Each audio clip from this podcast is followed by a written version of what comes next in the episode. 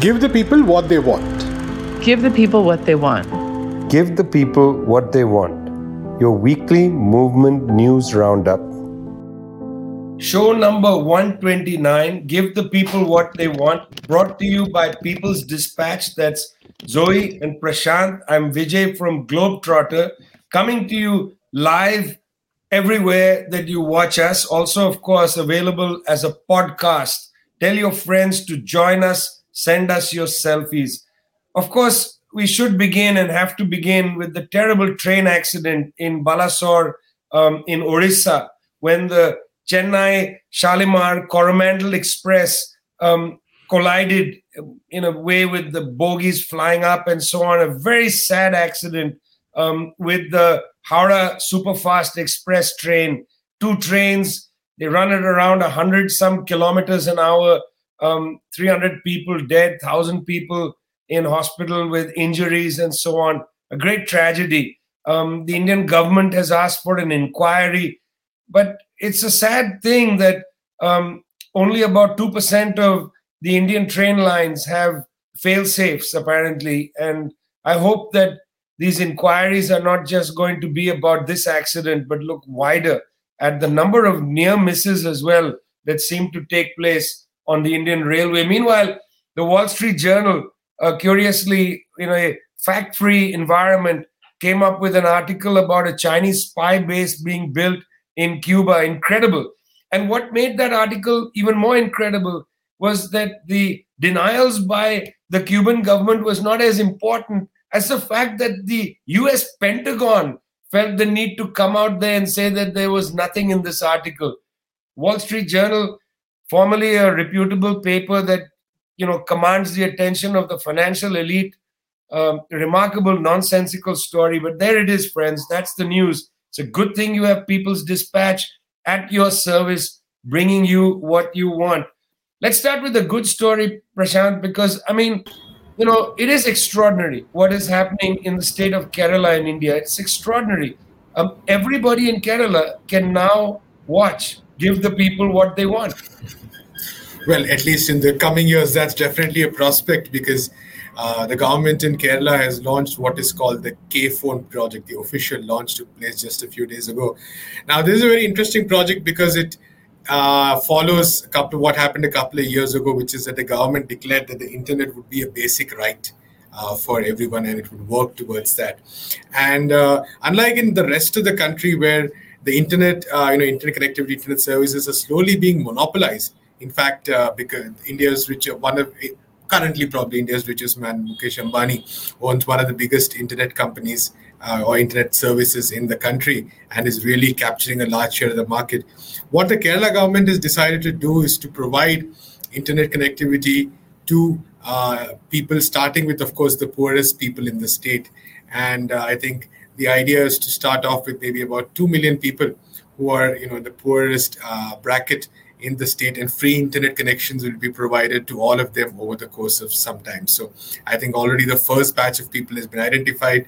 There's a lot of work going on to actually identify even more people uh, who are who are in need of it. And this is one of those things that will actually transform uh, the state because you know uh, especially during the pandemic i think a lot of people felt it the clear impact of the digital divide because a lot of education went uh, online people really struggled with the phones, with devices.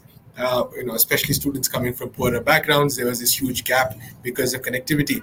And one of the attempts of this project is actually to start bridging that gap.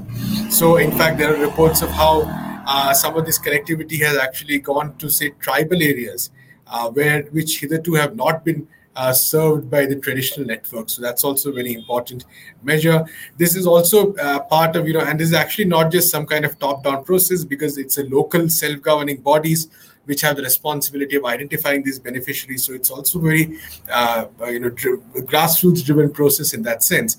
And it's uh, also, of course, all, all I think about 30,000 government offices will also be connected uh, with this kind of service. So, at a time when the prevailing logic is of privatization, and that has really not changed despite all these years, Kerala again, uh, with this uh, with its left government, with the CPIM-led government, is trying to provide a different alternative. This is, of course, not the first instance. Some years ago, a couple of years ago, there was news about a paper factory, I believe, which was you know, which had pretty much, uh, say, completely gone into, uh, was not functional, being taken over by the government and then uh, reopened, so to speak. There have been reports of, for instance, more students returning to government schools because of the focus on education. And again, to come back to this project, this is not just providing uh, internet connectivity alone. That's part of the project. But on the other side, there is also an increased digitization, a digital literacy program that is taking place. Again, very interesting to read the reports about that. Uh, again, local based solutions, uh, you know, uh, people of cooperatives, people, uh, government officials, all coming together to identify those who are not digitally literate in each municipality. They started with one pilot project, and then they were educating these people in how do you use your, uh, you know, how do you use the internet, how do you make digital payments, uh, how do you access accounts. So I think so 3,000 people some uh, some months ago were declared officially digitally uh, you know literate. And of course kerala is also well known in india as a state with the highest literacy rates as well. There was a very powerful literacy mission which functioned so in some senses this is a continuation of that. And i think this is an important story because I mean, often some of these alternatives and initiatives don't really get talked about so much. We talk a lot about how social media giants and tech giants are basically capturing the internet, and you know, it often seems like a very hopeless kind of a discussion that we have. But these kind of initiatives provide the seeds of hope. Maybe there's a lot more to do, no doubts about that. But the idea that a government at this at this stage in our, of capitalist development, there's a government which says this is our job and this is your right, is a very refreshing example.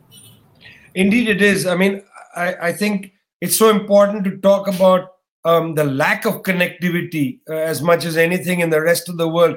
Zoe, you know, uh, I've been looking at data given the pictures coming from New York City. I was looking at more numbers, you know, as I said, numbers of people who are not connected to the internet. Well, what about numbers of people who breathe bad air? The WHO, the World Health Organization, says more than 99% of the world's population breathes air that is above the health guidelines of the WHO. 99%. I didn't realize that 7 million people die every year because of air pollution. But somehow, you know, we are transfixed. Something happened in New York City. Uh, what's the story? Well, that's right. This week, uh, New York City, which is normally in the 1% globally in terms of air quality, um, reaching, uh, never reaching above kind of uh, healthy qual- air quality, never reaching these uh, dangerous and hazardous uh, conditions. Um, this week was in for a bit of a surprise during these uh, raging wildfires in Quebec, uh, in Canada. They the smoke from these fires drifted over the northeast of the United States, and in New York City on Wednesday not only was the air, the outside, this orange yellow haze that many people said looked like a sepia tone uh, from a movie or a photo, but also the air quality was at, uh, according to the air quality index, was at hazardous levels, which means that it was over 400. Um, these are levels that are unsafe essentially for anyone to go outside in. Um, extremely concerning. And as you said, uh, this is a reality for as 99% of the world's population. Um, the air smelling like burned toast, smelling like uh, smokiness. Um, many, many people very concerned over this. Of course, as I said, New York normally has extremely high quality air, um, not something that people are used to. Um, and I think what what many people are pointing out to is not only the fact that many people deal with this on a daily basis, but also this is likely to continue. Um, and so places like uh, the United States, which of course many areas of the country are already affected by severe climate change. We know that in California, this is a uh, cons- uh, an occurrence that happens quite often with the wildfires that happen there. Um, but in these areas that have been sort of untouched, they're more and more frequently going to be feeling the impacts of climate change, feeling more floods, more wildfires. Um, uh, Natalia Marquez of People's Dispatch spoke to Tina Landis, who's a um, environmental uh, researcher, and she was saying that actually what's interesting is that not only is it that there are more wildfires, but the strategy of forest fire prevention, which has just been to completely suppress even the natural fires, has made it so that these fires are more frequent because there's more buildup of timber, there's more buildup of this debris that normally would burn um, because the way that uh, forest management happens, especially in the North American region, was that there would be periodic fires. This is the way that the Native American uh, nations really managed it. And uh, since colonization of North America, that this whole system of maintenance has been completely turned on its head. There's more debris, there's more instability in these systems, uh, cutting down large swaths of forest where before there was more integration. And so uh, essentially, with the unbridled exploitation of these forests, of, uh, of this land, we're going to see this even more. And we've already seen wildfires increasing in frequency across Europe, across uh, many regions of the world. And we got a little taste of that this week in North America. Uh, the fires are continuing in Quebec, but these uh, this smoke is uh, drifting in other parts of the country. It seems like today, by today and tomorrow, levels should be continuing to decrease. We're only at dangerous level right now, not at hazardous anymore. Um, but it's really important to point out, as you said, that these are conditions that are already a reality for many people across the world.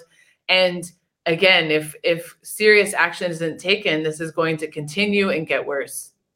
It's a terrible thing, but at the same time, firefighters from around the world have been arriving in Canada, including from South Africa and other places, to offer um, their very important service to people um, in the Americas. Solidarity works in very interesting and powerful ways. Um, meanwhile, on the 3rd of June, a, a couple of North American military vessels, a um, American destroyer, guided missile destroyer, and a Canadian frigate were near Chinese territorial waters when they were cut off by a Chinese warship. Um, this set off alarm bells. The video of this was uh, shown around the world showing the Chinese warship going in front and so on. Um, United States immediately condemned China for provocation. The Chinese came back and said, "Well, you're provoking us because you are uh, in or near our territorial waters." Um, this kind of incident continues to happen largely because the United States and its allies, including in this case the Canadians, insist on conducting what they call freedom of navigation exercises exercises that the United States started uh, in different waters in 1979. Now, interestingly, and I've mentioned this before on our show, the United States is not a signatory of the 1982 uh, United Nations Convention on the Laws of the Sea, which provides the legal um, you know, mandate to do freedom of navigation exercises. Despite not being a signatory to the convention, the US is the most vigorous uh, power to conduct these navigation, freedom of navigation exercises. Now, just while this was happening in the Shangri-La Hotel in Singapore, um, the dialogue was held, which is a annual security dialogue that's been going on since 2002. At this dialogue, um, U.S. Defense Secretary Lloyd Austin was present, but so was his Chinese counterpart, Defense Minister Li Shangfu and it was instructive to listen to the two of them you know both of them suggested publicly that these encounters are very dangerous i thought that was interesting lloyd austin said this is a very dangerous encounter and made even more dangerous by the fact that the us and chinese militaries are not actually communicating with each other i thought that was a very important admission uh, from mr austin mr lee as well said look, these incidents happen. They are not advisable. Nobody wants incidents like this to continue. On the other hand, he said that, look, let's be frank here.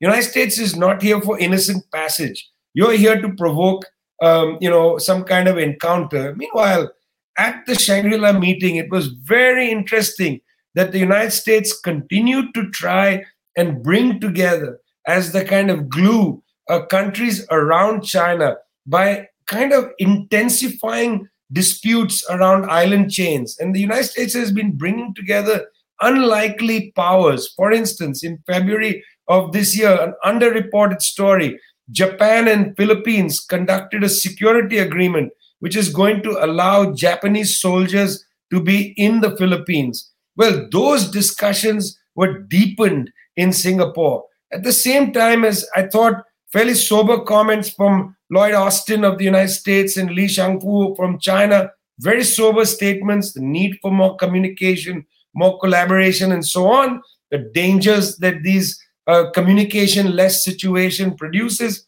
You had that. Well, then, but the United States is intensifying this Australia, Japan, South Korea, Philippines military alliance against China. Uh, rough seas in the South China Sea and in the Eastern Seas. Very rough waters, dangerous waters. Well, one hopes at some point these militaries will start to adjust their orientation and at least communicate with each other. You're with Give the People What They Want, brought to you from People's Dispatch. That's Zoe and Prasanth, People's peoplesdispatch.org, your movement news source. Hope you go there every day. I'm Vijay from Globetrotter. Very happy to be with you. We're going to shift gears. Zoe has published a piece at People's Dispatch about events going on at Colombia. Please go and read it. Zoe, you know this country more than most people outside the country. What has been happening in Colombia? Talks of coups and so on. What's the reality? Well, this is something we've been, of course, following, and anyone who's been watching the show knows me make many jokes about. We're always talking about Colombia, but it's also because it's such a crucial country to follow to really understand what's happening, the shifts that are happening uh, in the region. And right now, uh, Colombia is at a very crucial moment. So uh, we followed the campaign of Gustavo Petro and Francia Marquez, their election, their swearing in. And we've always been wary and we've always discussed the fact that the Colombian oligarchy uh, is has been in power for over six decades, has very entrenched, has entrenched itself in um, the economy, in all of the different uh, systems um, in Colombia, and that you know the election of a progressive government, like we've seen in so many other countries of the region, does not mean that it's game over. It doesn't mean that the struggles end. It doesn't mean that it is a smooth sailing from there on out. And especially in a country like Colombia, which, as I said, uh, the the ruling class has really enjoyed so many privileges for so many decades by being in power and commanding many sectors of life. And so, um, since Gustavo Petro and Francia Marquez has taken office, they've of course faced a number of challenges from all parts of um, you know whether it's the media whether it's the uh, established uh, economic sectors the business sectors um, whether it's from within their own coalition we know that they had a very very broad coalition to get elected electing a former member of a left wing guerrilla group is not going to happen unless you make very, very broad alliances. It's just not possible, especially again in Colombia. So, uh, Gustavo Petro has been facing a series of attacks, and these have really increased um, in response to his uh, government and the Historic Pact Coalition bloc in Congress. Their attempts to pass three crucial reforms. This is the healthcare reform, the pension reform, and the labor reform. These were sort of the building blocks, the cornerstone of the platform of Francia Marquez and Gustavo Petro in what they call this government of change. Um, again, as we've covered at People's Dispatch extensively, uh, Colombia is one of the is one of the most unequal countries in the region, um, with people having severely difficult access to healthcare, to education, to other basic rights um, that, for example, in countries like Venezuela and Cuba are enshrined in their constitutions as human rights, as things that the government must provide for them. In Colombia, to access health care, uh, thanks to the law passed by Alvaro Uribe when he was uh, when he was a senator, um, it is you have to go through a number of hoops. There's a uh, private insurance intermediary there's a lot of money involved. There's a lot of private companies that actually benefit over on the fact that it's a private system um, that makes it very hard for people. They have to pay a lot of money to get care, and so there's serious interest up against uh, this being reformed, being more uh, public, being uh, an easier uh, system for the people where workers can get um, better compensation, et cetera. And so there have been a number of attacks uh, to the government. Right wing congressmen have said they will they will do everything in their power to make sure these reforms don't get passed, which is hardly a democratic attitude.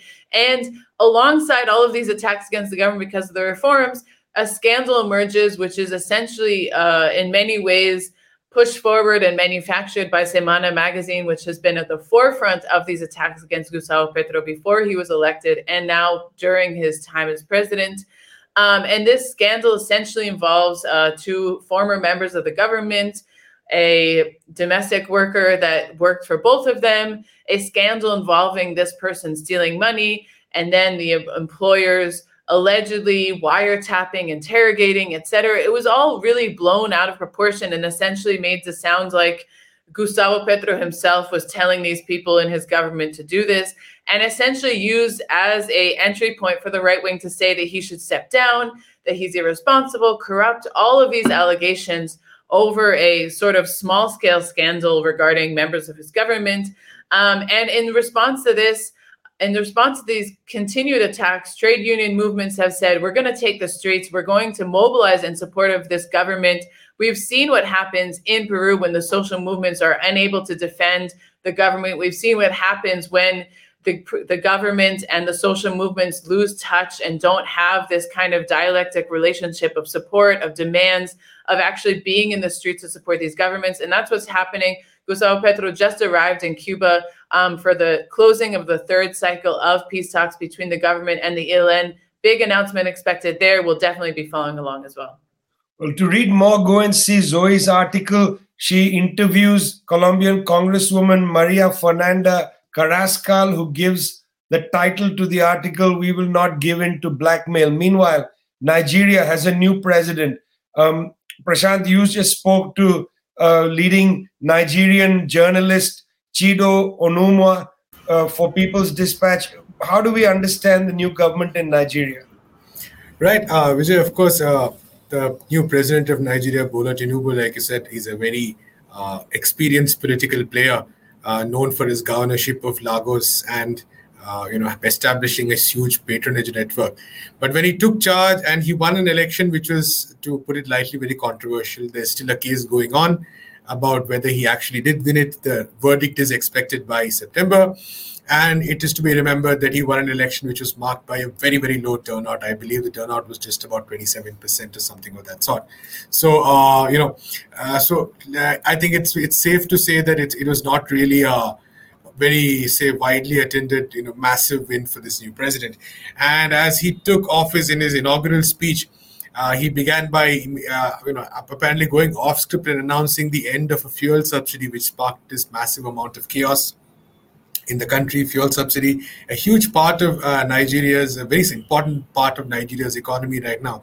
And it's kind of ironic because Nigeria has huge oil reserves, uh, but unfortunately, and it has four refineries, all of which apparently are out of commission.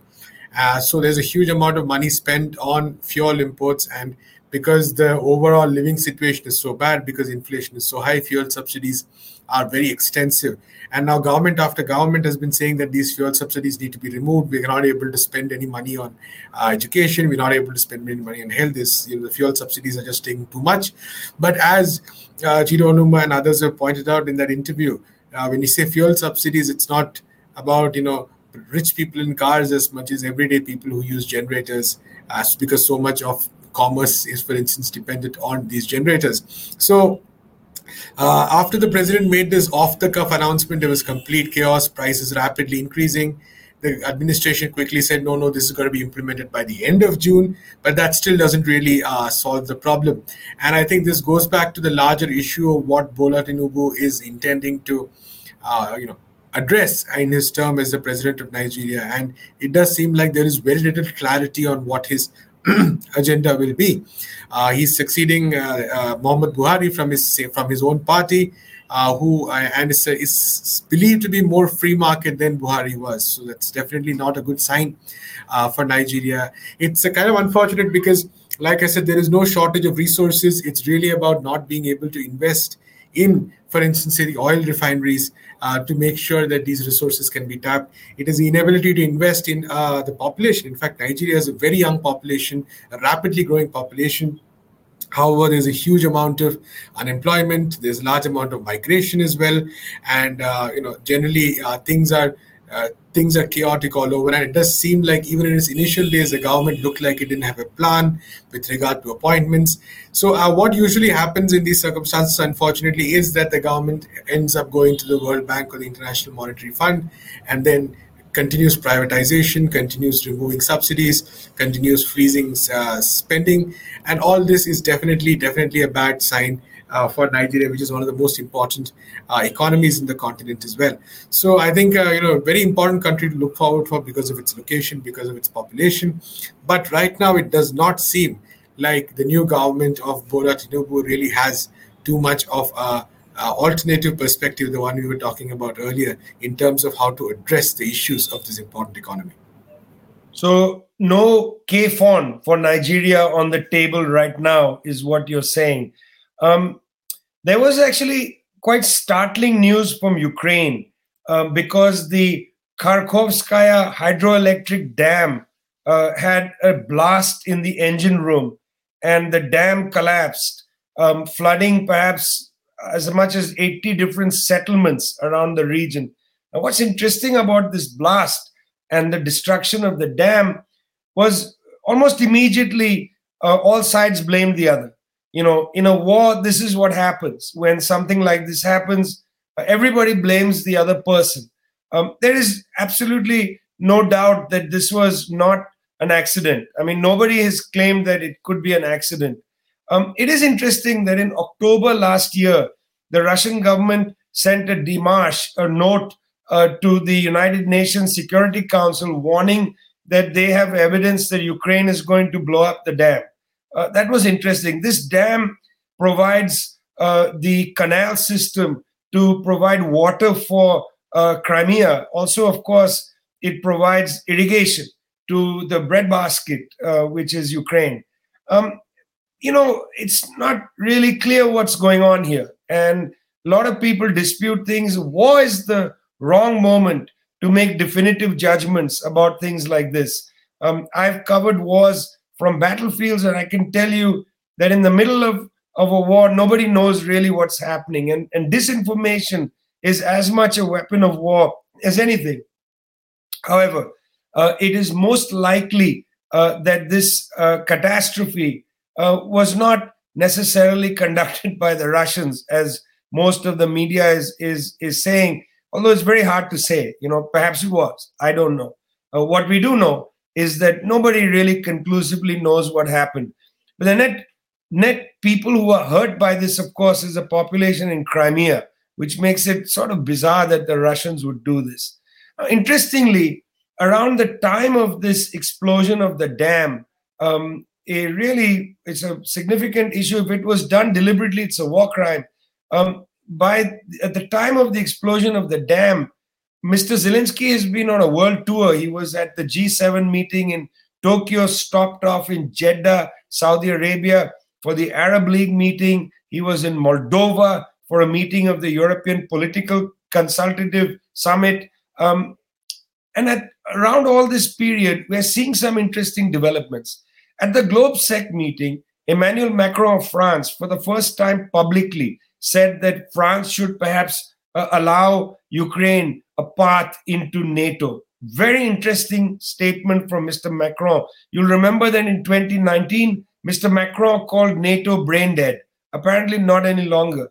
Now, Mr. Macron is basically repeating talking points coming out of Washington, D.C. Interesting that he's saying these things um, and that other Europeans are saying, let's hasten to bring Ukraine into NATO. Only Germany is hesitating, not on principle, but merely saying, let's not bring um, Ukraine into NATO during the war. Well, I'm not sure what Germany's hesitation is, frankly, because they are saying we don't want NATO involved in the war. In fact, NATO is very much involved in the war. When Mr. Zelensky visited the United Kingdom, he visited Ukrainian troops who are training in uh, British military bases. Also, news reports come out now, rather almost at the level of rumors that German troops might enter into Ukraine. Already, it is 98% of military supplies entering Ukraine's forces come from NATO countries. Um, but yes, this dam, a terrible tragedy, whoever did it. Uh, yes, there is now almost unanimous agreement in Europe to bring Ukraine into NATO. And yes, this underlies the fact that this really isn't a war between Russia and Ukraine, but a war between Russia and, and NATO. Dangerous times, friends, but at the same time, in Kerala soon, they'll all be able to watch our show. That's a little silver lining in a very, very orange colored sky over New York City. You're with Give the People What They Want, brought to you from People's Dispatch. That's Prasanth and Zoe. I'm Vijay from Globetrotter. If you're not here next week, we'll be very upset. Overcome.